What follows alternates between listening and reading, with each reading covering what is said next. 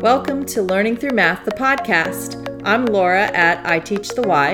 I'm Karina at Mrs. Cousins 5. Our mission is to inspire ourselves and others to keep learning and improving with passion. And hugs. You can find us at learningthroughmath.com and on Twitter at Laura and Karina. Come and join us on this journey of learning.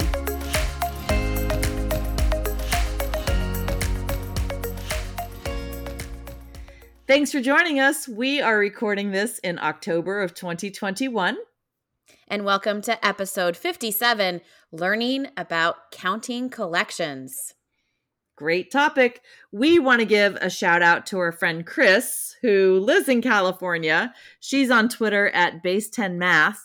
And we inspired her with last week's episode about the equal sign to make a bulletin board in her school that was being unused. And she wrote seven equals seven and asked people if it was true or not true. And to defend their answer, she put a little thing of post it notes and a pen. Nobody had bitten the first day, so we were still kind of waiting to see what happened. But the best news out of all of that is that Marilyn Burns liked the tweet. Oh my God. So amazing. So cool. So cool. I mean, the queen of math. What? right? That she saw it. Uh, she saw it. She liked it. Uh, so awesome. Amazing. And I want to reflect also on that equal sign episode. I was doing one of those puzzles from Mashup Math. Mm-hmm. And uh, like the spooky Halloween ones, you know, the kids were really excited about. And one of the puzzles had a variable like a you know an unknown image and it equaled an equation something else with some unknowns. But one of the kids said no you can't do that. You can't have just one number equal something else so it was like something plus something equals something or something equals like it was a symbol, right? Okay. Something equals something minus 3 or something like that. Ah. and and he said, "You can't you can't do that. You can't have that like that. You can't write it like that. That doesn't make any sense." I said, "Really? really? You don't think it does?" Hmm. So if I write and I wrote something, I wrote an equation like 10 equals 7 plus 3. I said, So I can't write it like that? And then he's like, Whoa, no. yeah. You know, he was unsure now, now that he saw where I was going with it. Uh, but it was a great conversation. So, again, just that importance of having that conversation with the students even in fifth grade right even in in middle school that the equal sign isn't a operation and i did tell them that. I said it's not an operation. You're not doing anything with the equal sign. It's not like addition and subtraction and multiplication and division.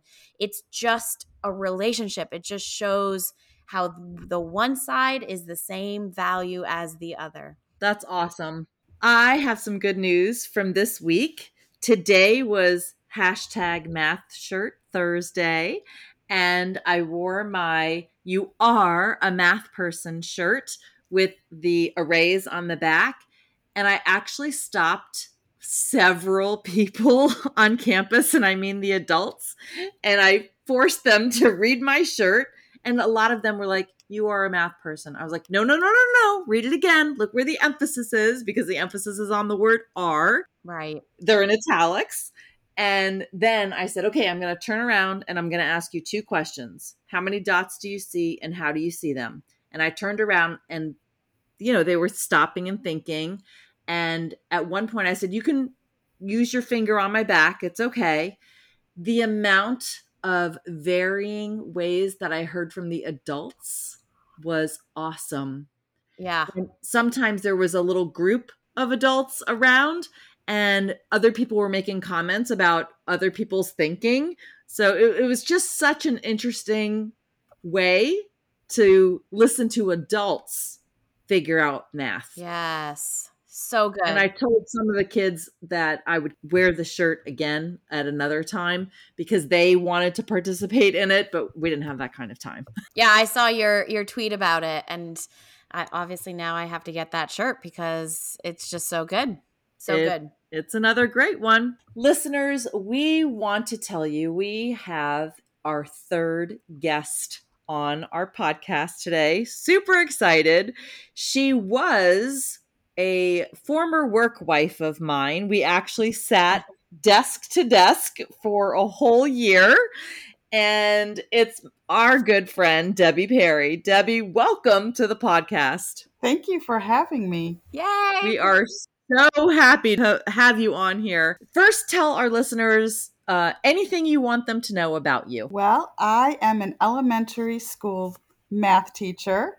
I have been teaching for 30 years. I hit 30 years this summer. Woohoo! And I am very passionate about teaching young children how to enjoy math and understand math and become problem solvers. I have had the opportunity to be president of my local math council, vice president of my state math council. I am married to a physics teacher. I have two wonderful children who are unfortunately moving out on me. My recent high school graduate has ventured off to New York City to see what Yay. she can do, and uh, my son is moving to Atlanta to see what he can do in film. So, lots of big things happening in our household right now. Wow. That is awesome.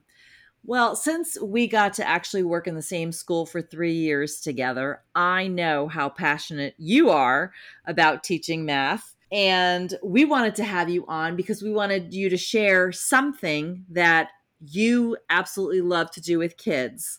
One thing I know you love to do with kids are counting collections. And we were hoping you could tell us all your experiences using counting collections with kids and modeling it for other teachers? I love using counting collections because it gives the kids an opportunity to explore, count, and find different ways to group. As they continue to learn, they will try different ways to group it. Um, when you first start out, you may be modeling one way, but um, as they get better at it, they'll work through it. Can you tell us how a counting collection works? Yes. So, with a counting collection, you will have a collection, and depending on the age level, how many you may put in there, it really can be anything. Um, you can go out and collect shells, you can collect different things in nature, you can just use manipulatives. You can put them in bowls and just put them around the room. You can put them in containers with the way I did it with my kindergartners was I had a small little Tupperware and I found those plastic fruit counters that you yeah. can use.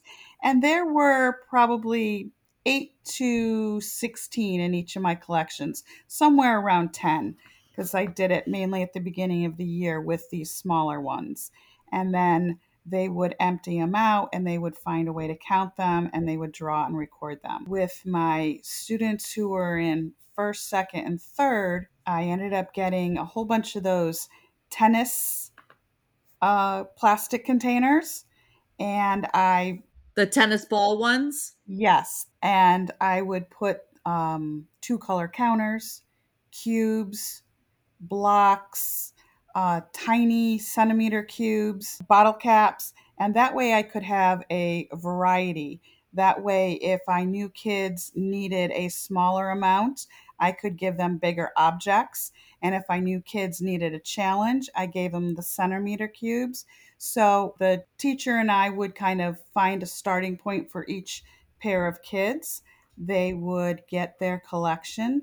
We would talk about strategies on how you could count them and then um, they would have cups, they would have 10 frames, different tools around the room that they could use as resources. And then for the most part, they would empty it out and put a and put 10 in a cup and then have all the cups in front of them and then count by 10. And they'd have a recording sheet in front of them and they would then have to draw the cups. Some of them would draw 10 objects in each circle. Some of them would just write the word 10, but then they had to record how many they had in their collection and be able to explain to us how they figured it out. What grade was this? The grades that I described were mostly first and second grade. Okay. I just love that that's it's just setting them up for multiplication. I I just love that that's they're getting that foundation, especially as a 5th grade teacher. Uh, wow, that's so powerful.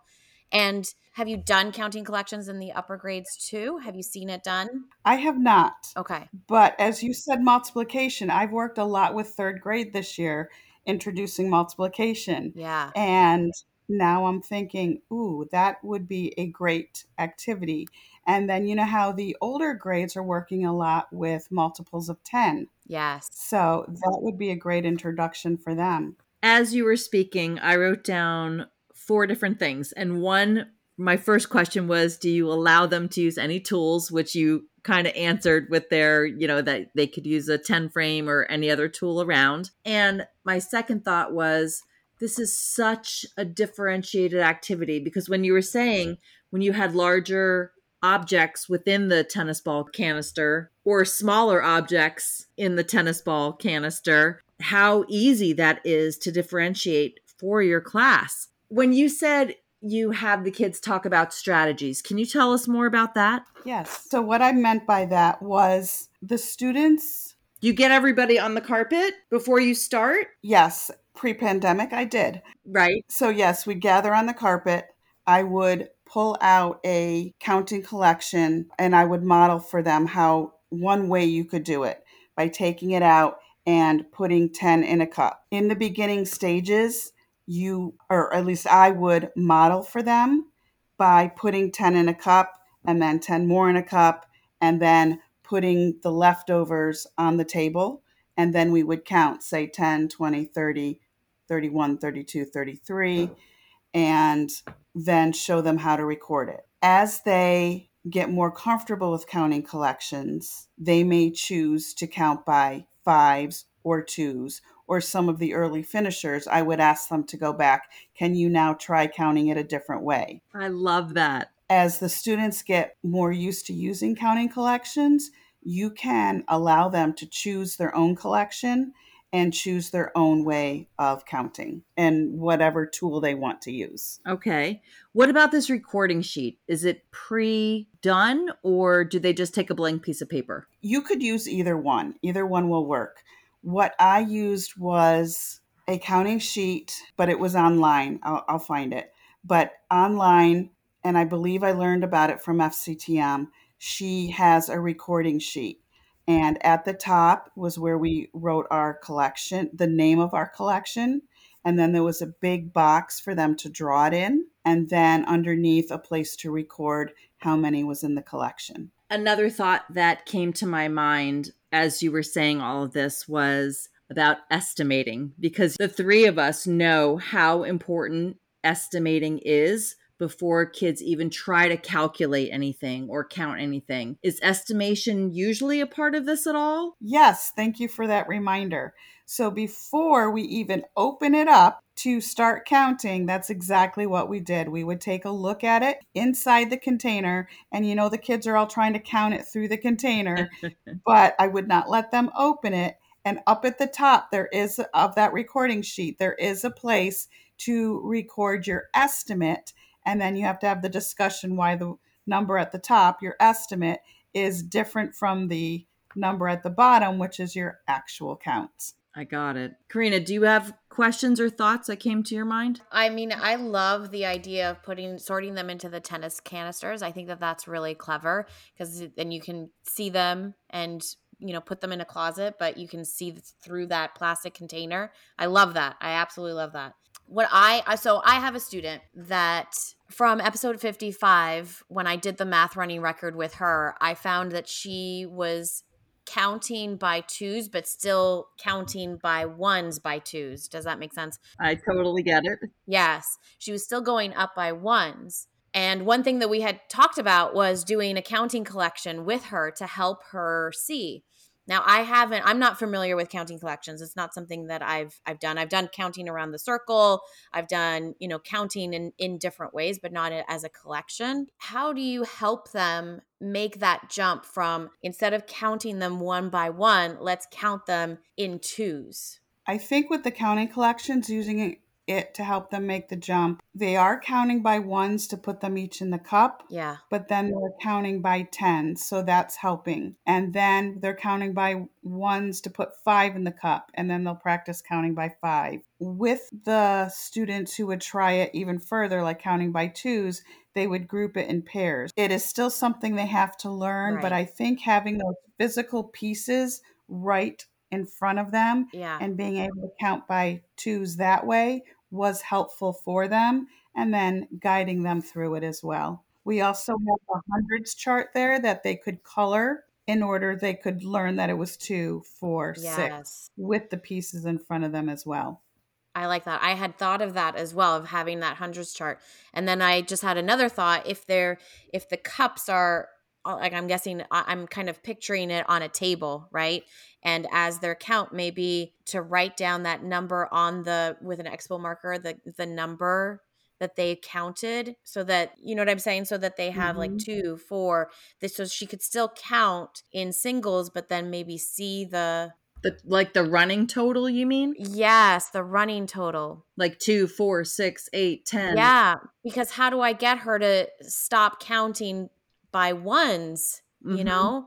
And on the recording sheet, a lot of them did that. With the little ones, I didn't always offer them the expo marker on the table, but they would do that on their recording sheet so that it, if they needed to, they would have the running total. Is the goal to have everyone learn the same kind of count in in the same lesson of counting collections? That could be a goal. because I'm thinking at the end, when you have them all come together and consolidate the learning or talk to each other about the strategies that they used, let's say that today's goal was learning to count by tens, but you know, some of them were only counting to 10 or counting to 20 or counting to 30. You could make that your goal. A lot of the pieces that go with it is one to one correspondence, cardinality, um, estimating, place value, skip counting, flexible counting strategies. It would really depend what your goal for the day is. Is your goal just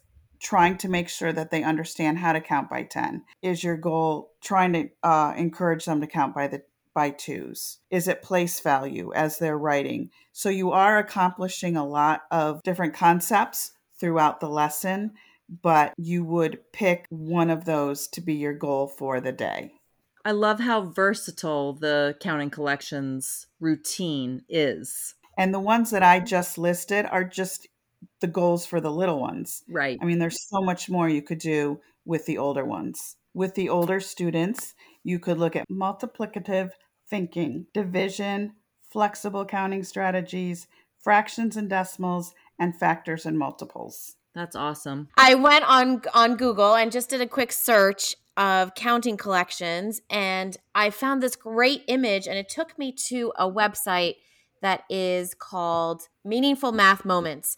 And on there there's a it's a blog and there's different resources, there's different recording sheets even, but the one picture that I saw that I really liked, especially for, you know, 5th grade, uh, the upper elementary, were these little plastic baby bottles and when they were counting they separated them into color group. I, I i can see that from the counting collection sheet that they had 35 in total of these baby bottles. So each group was however many baby bottles they had of that one color over the total the 35 i love that they turned this into fractions.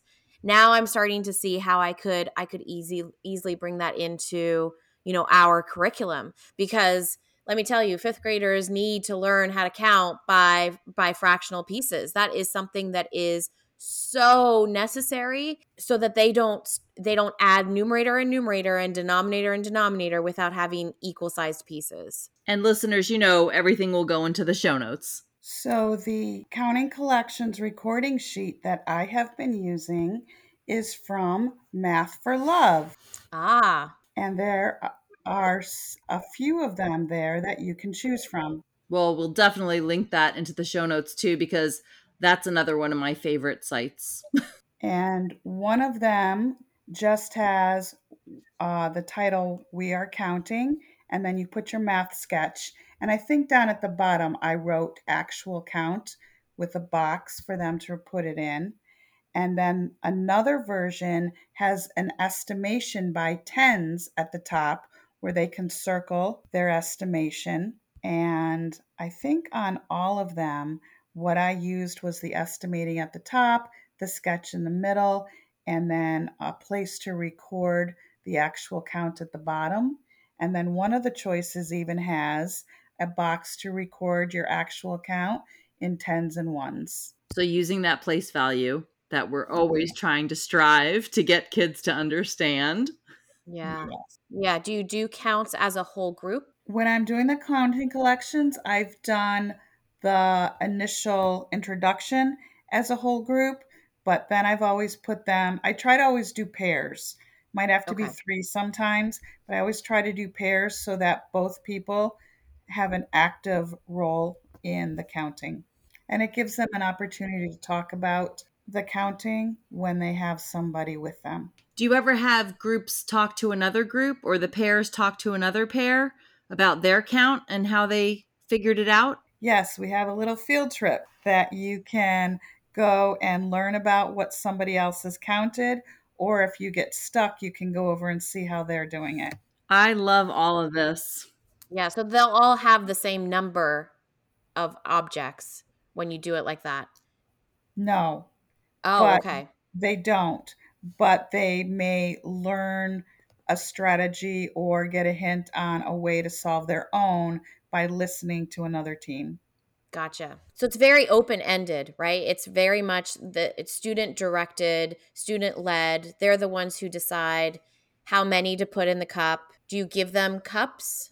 I give them cups. So a certain number of cups. And I put out 10 frames. Right. And at the initial stages, I only put out cups and I only put out 10 frames. And I kind of guide them to count by 10 and I give them the canister already with a certain number. Like I'll, they right. don't get to choose which one they're going to pick. The teacher yeah. and I have decided. But as they get more comfortable with counting collections, you can let it be more even more open ended with letting them pick which collection they want to count today. What are you going to go get? Are you going to go get cups? Are you going to go get uh, 10 frames? And what tools do you need? Go collect those. So you can get more and more flexible as they get better at the routine.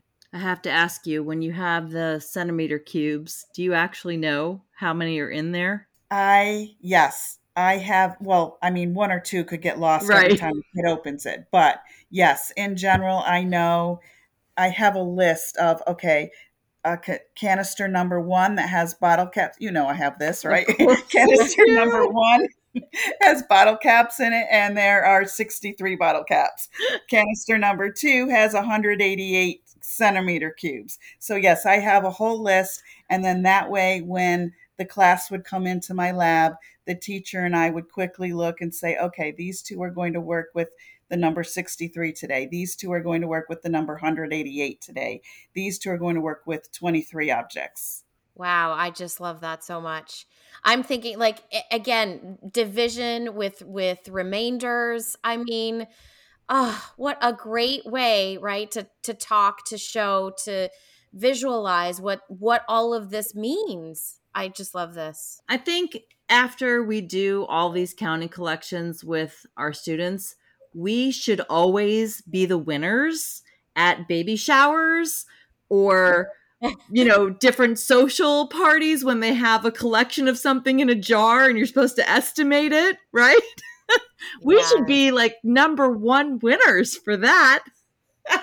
Absolutely. You would think Debbie, we can't thank you enough for coming onto our podcast and sharing all of this information about counting collections. You've definitely inspired me to get this going in my school because it's something that I, I haven't pursued with them yet. Because last year I, I did talk about choral counting and count around the circle, but I definitely want to bring in counting collections this year. Yes, to be honest, it's not something that I've tried either in my class. I've always kind of considered counting collections to be primary, not really for intermediate elementary. Uh, although I've seen the benefit of counting around the circle for fifth graders, I haven't yet done a counting collection. So thank you for inspiring me. I'm now I'm ready. I'm ready to like try it out. Now I have to figure out how to do it, how to bring it into decimals. I have now an idea for fractions, but now I got to figure out how to bring it in with decimals. Well, I love the way the two of you kept relating it to the upper grades and talking about the multiplication and the division and how we can use it with our fourth and fifth graders as well. So I hope everybody will give that a try. I think even middle school teachers should try this. Definitely. Because they do proportional reasoning all the time. Yes. Right? All right, listeners, our challenge for you this week is to do a counting collection and let us know how it goes. Karina, I'm wondering if you're going to find tennis ball canisters quickly. Because I know you're a jumper. You're going to jump right into this. I actually have some in my closet.